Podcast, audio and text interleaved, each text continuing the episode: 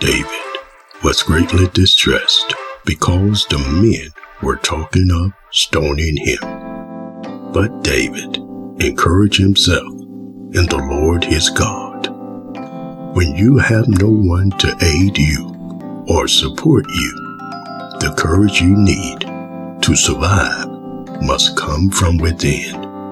Release the willpower inside of you to fight back, and the Lord will fight for you. The Lord your God, who is going before you, will fight for you before your very eyes. Our God will fight for us. The weapons we fight with are not the weapons of the world. On the contrary, they have divine power to demolish strongholds. We demolish arguments and every petition that sets itself up against the knowledge of God. And we take captive every thought to make it obedient to Christ. The Lord is my strength. He has given me victory. Encourage yourself. I will survive. I will make it. My life will be filled with joy. I will not quit.